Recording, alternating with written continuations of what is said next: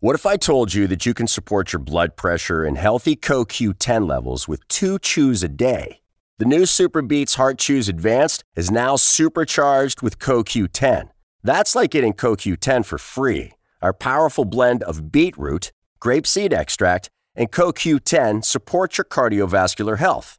Visit radiobeets.com and find out how you can get a free 30 day supply on bundles and save 15% with the promo code DEAL.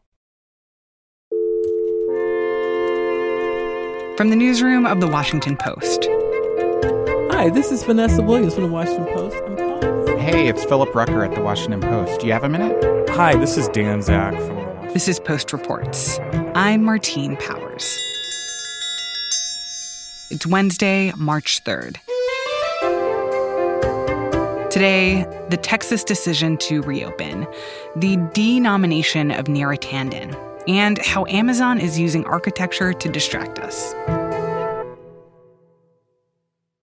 Too many Texans have been sidelined from employment opportunities.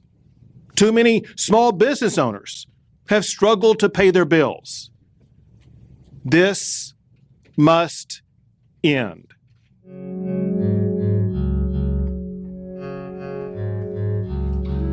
Last night, Governor Greg Abbott announced that Texas will be fully scaling back its efforts to contain the coronavirus. Also, I am ending the statewide mask mandate.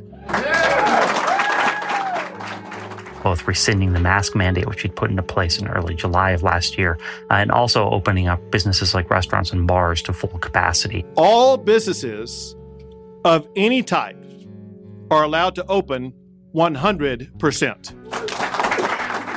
No longer having any restriction on the number of people that could be there. That is Philip Bump. He's a national politics correspondent for The Post. And he spoke with producer Jordan Marie Smith about what this big decision signals for the rest of the country.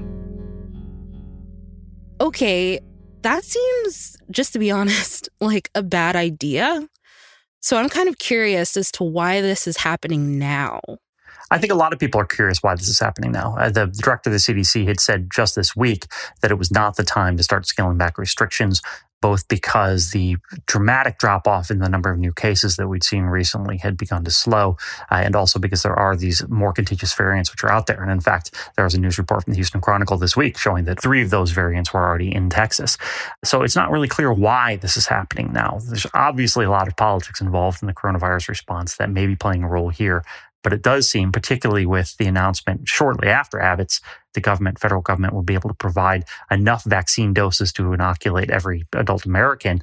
It seems strange at this moment to suddenly open up the door for potentially increases in infections. So, all of this is happening right after Texas just got finished dealing with a death toll from massive winter storms, right?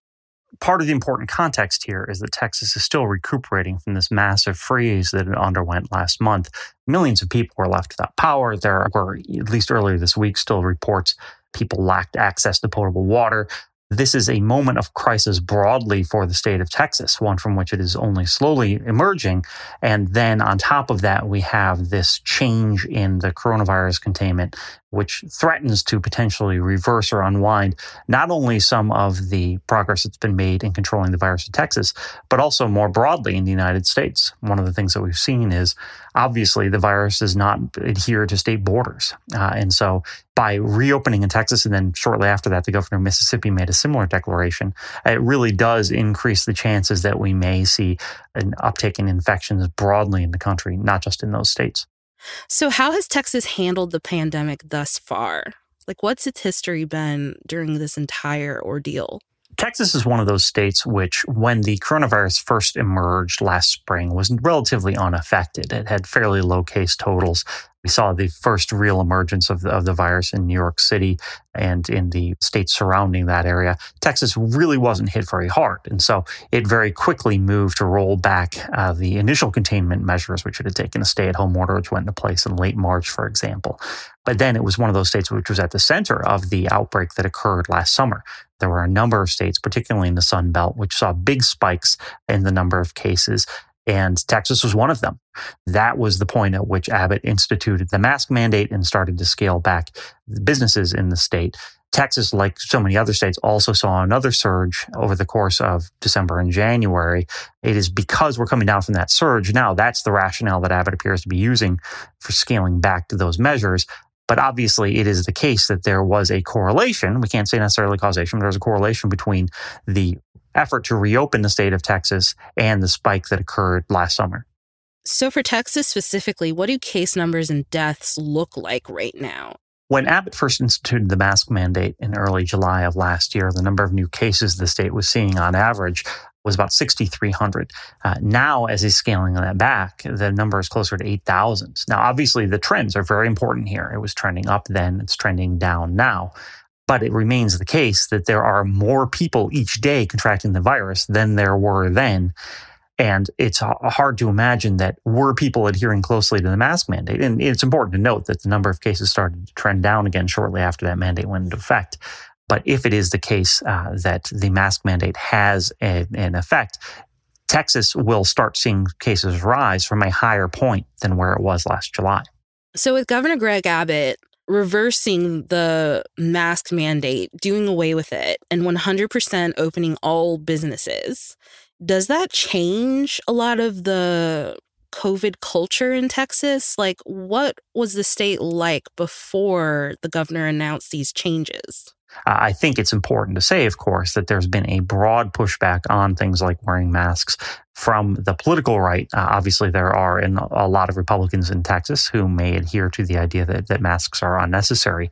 But one of the things we've heard since Abbott made his announcement is that small businesses are now put in a difficult position where there may be small businesses or even, you know, businesses like Home Depot or Lowe's or things like that, which have corporate policies where masks need to be worn mm-hmm. and are mm-hmm. now going to have to deal with customers coming in saying, well, the state says I don't have to do that and having that additional tension, which having the mandate itself ameliorates. There's there's a, a classic uh, story from the NHL, which is that prior to the hockey league instituting the wearing of helmets and making that a rule, most players wanted to wear them, but they just thought that would be seen as not sufficiently tough if they did.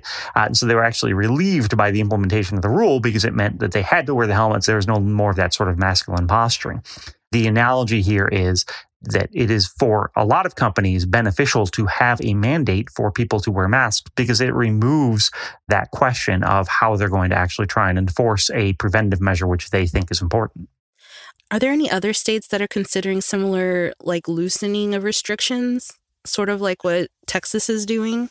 The state of Mississippi, shortly after Abbott's announcement, uh, made a similar one, saying mm. that they mm. would remove mask mandate and, and, open up fully. There's been a lot of pressure, particularly on Republican uh, governors, to make similar moves. I mean, Kristi Noem of South Dakota had sort of embraced this as a strategy for a long time. Uh, it's very possible that Abbott has seen the political response that Noem has gotten and and wanted a piece of, the, of that similar sort of uh, embrace from the political right.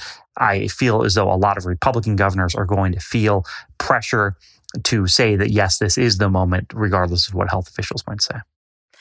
So, how might this no mask freedom in Texas and the reopening 100% of businesses in Texas, how might that affect the pandemic and COVID transmission in the United States as a whole? So, one of the things that we've seen over the course of the pandemic is that the virus obviously doesn't respect state lines. Uh, the outbreak, which actually began in mid September, uh, has been linked back to an event that was held in South Dakota in August, and that very quickly spread across the United States. We have consistently seen that places where the virus gets out of control, it moves out beyond that. Uh, there's an additional threat, which uh, health officials have warned us about, which is that by having more infections, we increase the risk that there will be mutation to the virus, which actually proves to be more dangerous or more contagious. Those are variations that occurred because someone contracted the virus and the virus mutated uh, as it was reproducing with, within that infected individual. The more people you have who are infected, the more likely that can occur, the more dangerous it becomes broadly.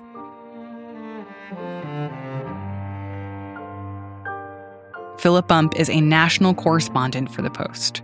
Jordan Marie Smith is a producer for Post Reports.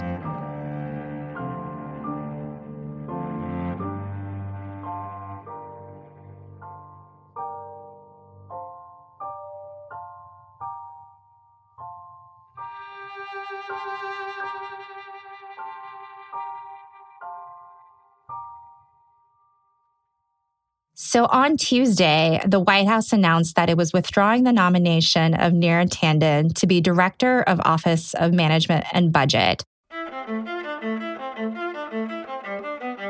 Seung-Min Kim is a White House reporter for The Post. She spoke with Post Reports editor Alexis Diao about Biden's first cabinet nomination to backfire.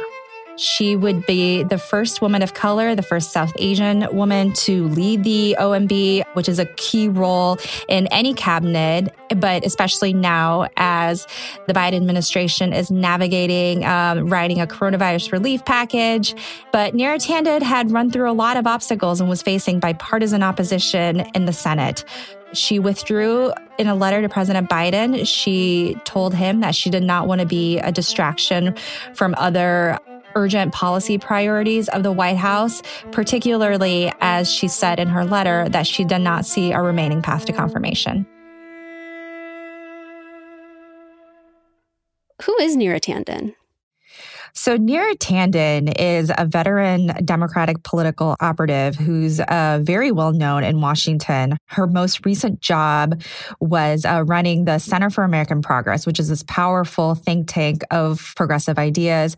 And she is also a very close Hillary Clinton ally. So she was a big supporter of the Democratic presidential candidate in 2016. Good afternoon. It's truly an honor for me to address this convention.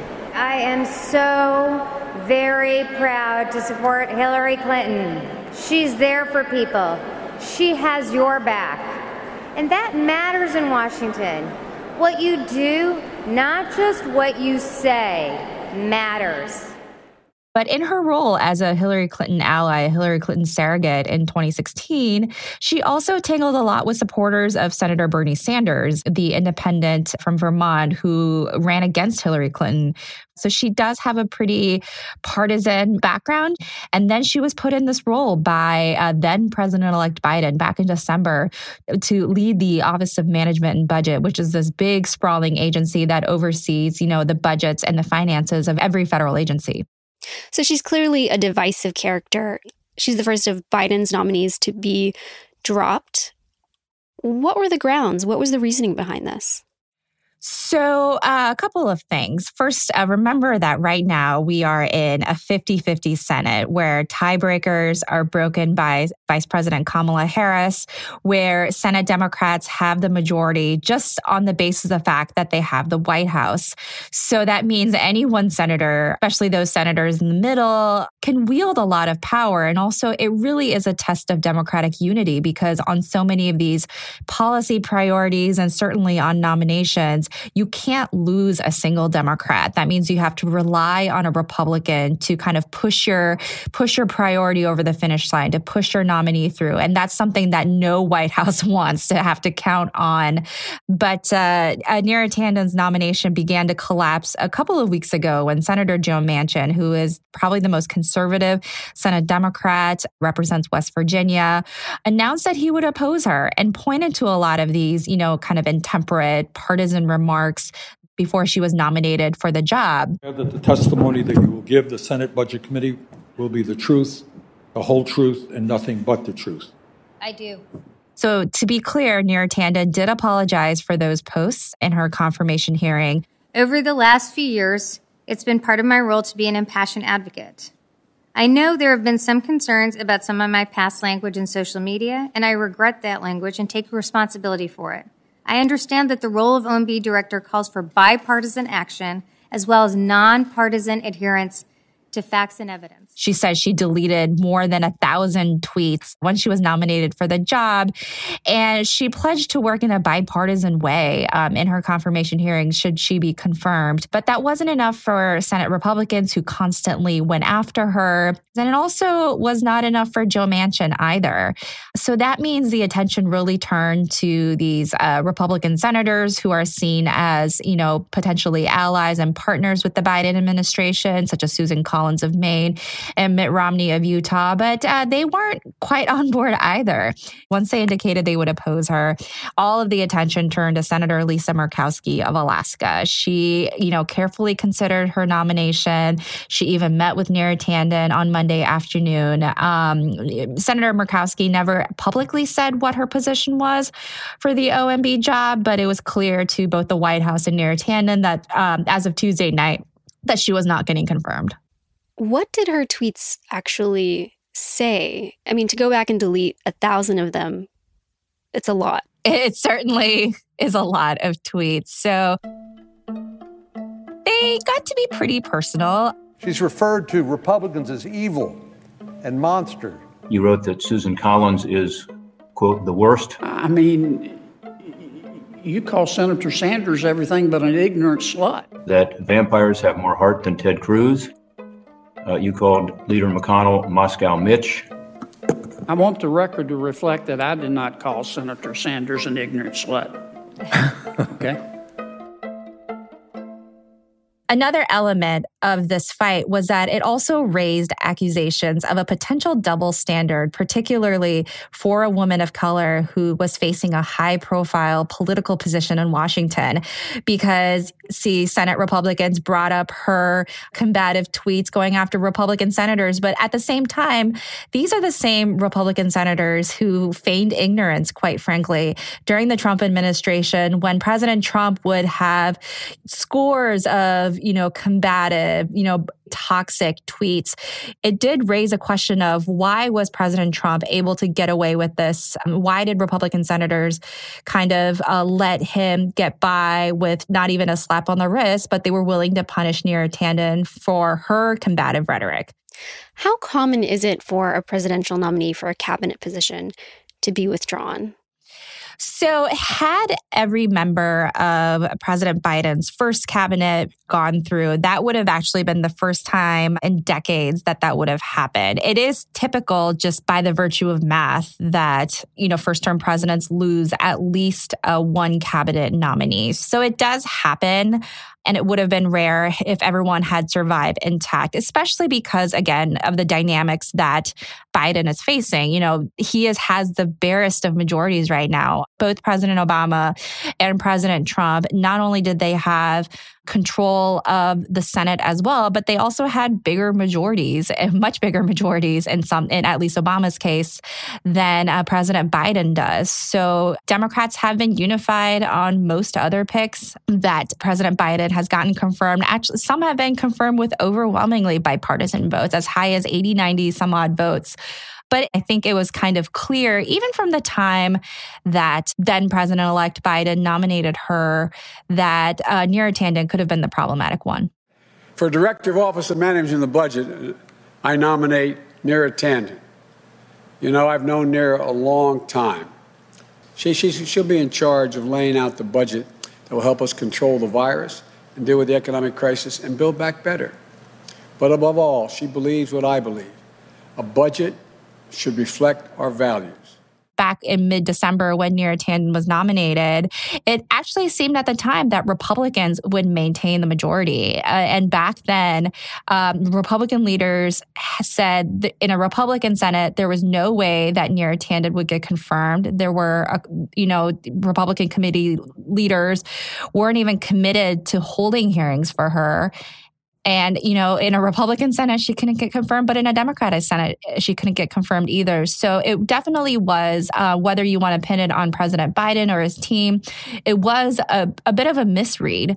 Do we know who President Biden may look to for directing the OMB at this point? So there are a couple of contenders who had been floating actually since Neera Tanden's nomination began to unravel a little bit.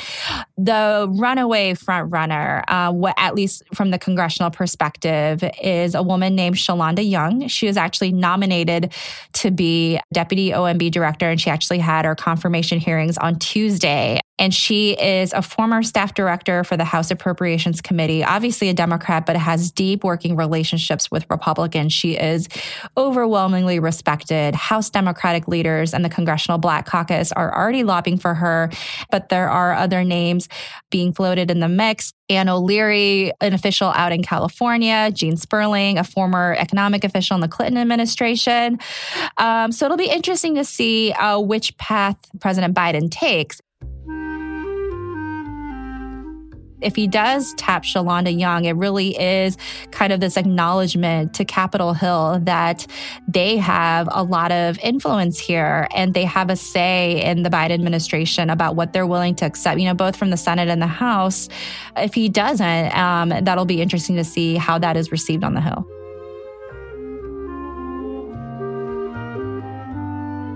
Seung-Min Kim covers the White House for The Post. Alexis Diao is an editor for Post Reports.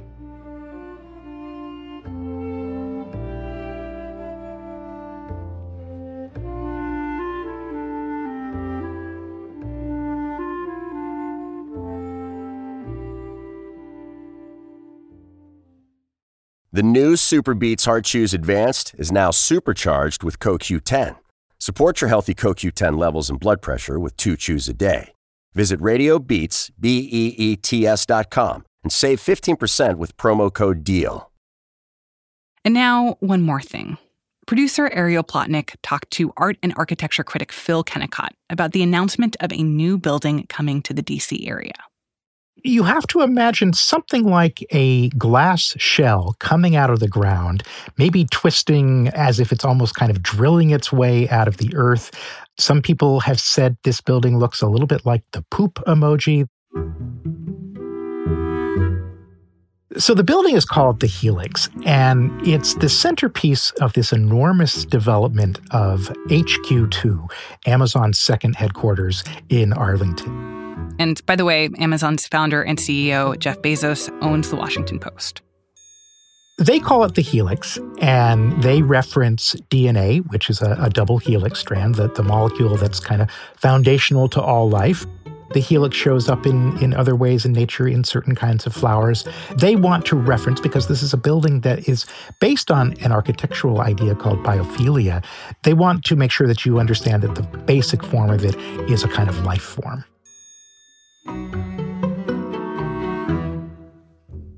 And so, is this going to be an office building, like with desks and conference rooms?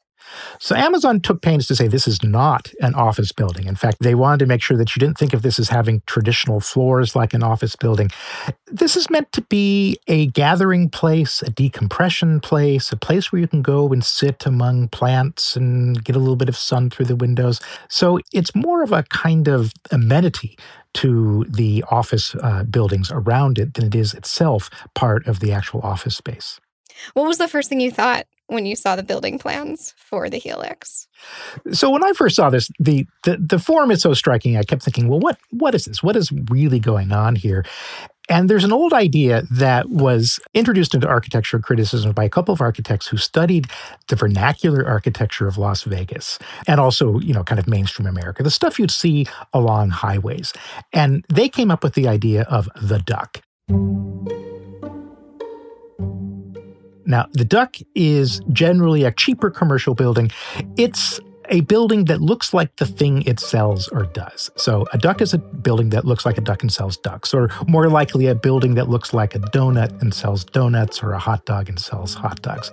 So the question is, you know, if this is a duck, what, what kind of duck is it? I mean, obviously, it doesn't look like a duck. It doesn't look like a donut. My argument is that the reference to DNA kind of gets at that overarching ambition of Amazon. They sell everything. DNA is the, you know, material sort of origins of all of life. Amazon sells everything. Commerce has been totally transformed. So I think the reference to the double helix is meant in some ways to, to sort of suggest that Amazon is the DNA of the modern American economy. So what does Amazon say they're hoping the building design communicates? I think they want people to see this building as the way in which they take care of their workers and the way in which they want to fit into Arlington in a, a fairly gentle way that doesn't really strikingly change the economic dynamics of the area. So what they want is they they want happy thoughts, and this is a kind of happy building. Do you think it communicates those things? I think it communicates those things as the message they want to send. Whether or not people believe that message is going to be a very different thing. Amazon's going to put some 5.4 million square feet of office space into HQ2. It's going to bring in people with big six figure salaries. The housing stock is not out there to keep affordable housing at the place that it is, which is not good already in the Washington area, and absorb all those workers. It's going to be a fairly generic form of gentrification we're going to see the cafes you're expecting. We're going to see the restaurants you're expecting. We're probably going to see the retail that you're expecting.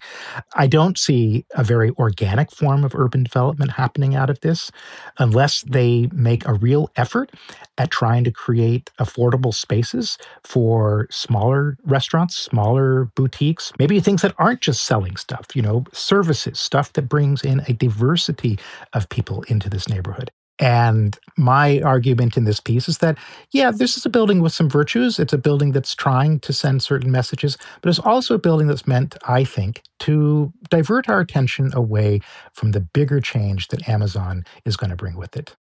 Does this building represent any sort of contrast between the Silicon Valley startup culture of the company versus the on the ground reality of working in an Amazon fulfillment warehouse? I think Amazon exists in the popular imagination in, in, two ways. There is the physical part of Amazon, which is about moving objects in space from warehouses to your front door. That involves trucks, that involves people really working against the clock all the time. It's not a pretty business, it's a hard, grueling business. And during the pandemic, those people have been, of course, really essential workers, and they've been at the front lines potentially of exposure to the coronavirus. But then there's Amazon, the tech company, Amazon, the disruption company, Amazon, the, the company that transformed um, American commerce. This building represents that, the latter Amazon, the one that we think of as kind of a West Coast company that changed America. It's the Amazon we want to think of. Amazon is, is dealing with an enormous public image I won't say crisis, but challenge which is that it has become enormously big and rich and powerful. And during the pandemic, it has served the needs of many people. But even before the pandemic, there is a sense, I think Americans feel this viscerally in our bones, that if things get too big, they have too much power and they need to be dealt with. That's the challenge Amazon has. This building, I think, took a different route to dealing with that challenge rather than go the conventional route, it tries to sort of sidle up to you in a friendlier, slightly jokier way and say, let's have a little bit of fun with this. Phil Kennicott is an art and architecture critic for The Post. Ariel Plotnick is a producer on the audio team. The Amazon Helix building at HQ2 is scheduled to be completed in 2022. If you want to see pictures of the architectural plans for that building, we'll put a link up at postreports.com.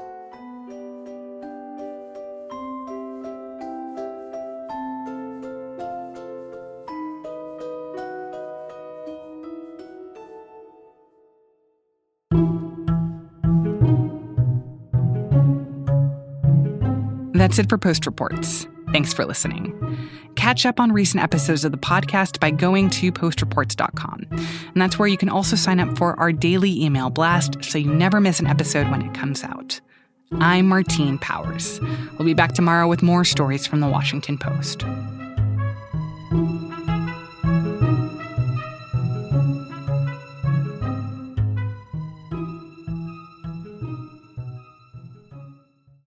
New Super Beets Heart Chews Advanced is now supercharged with CoQ10. Support your healthy CoQ10 levels and blood pressure with two chews a day. Visit RadioBeets, B-E-E-T-S dot com and save 15% with promo code DEAL.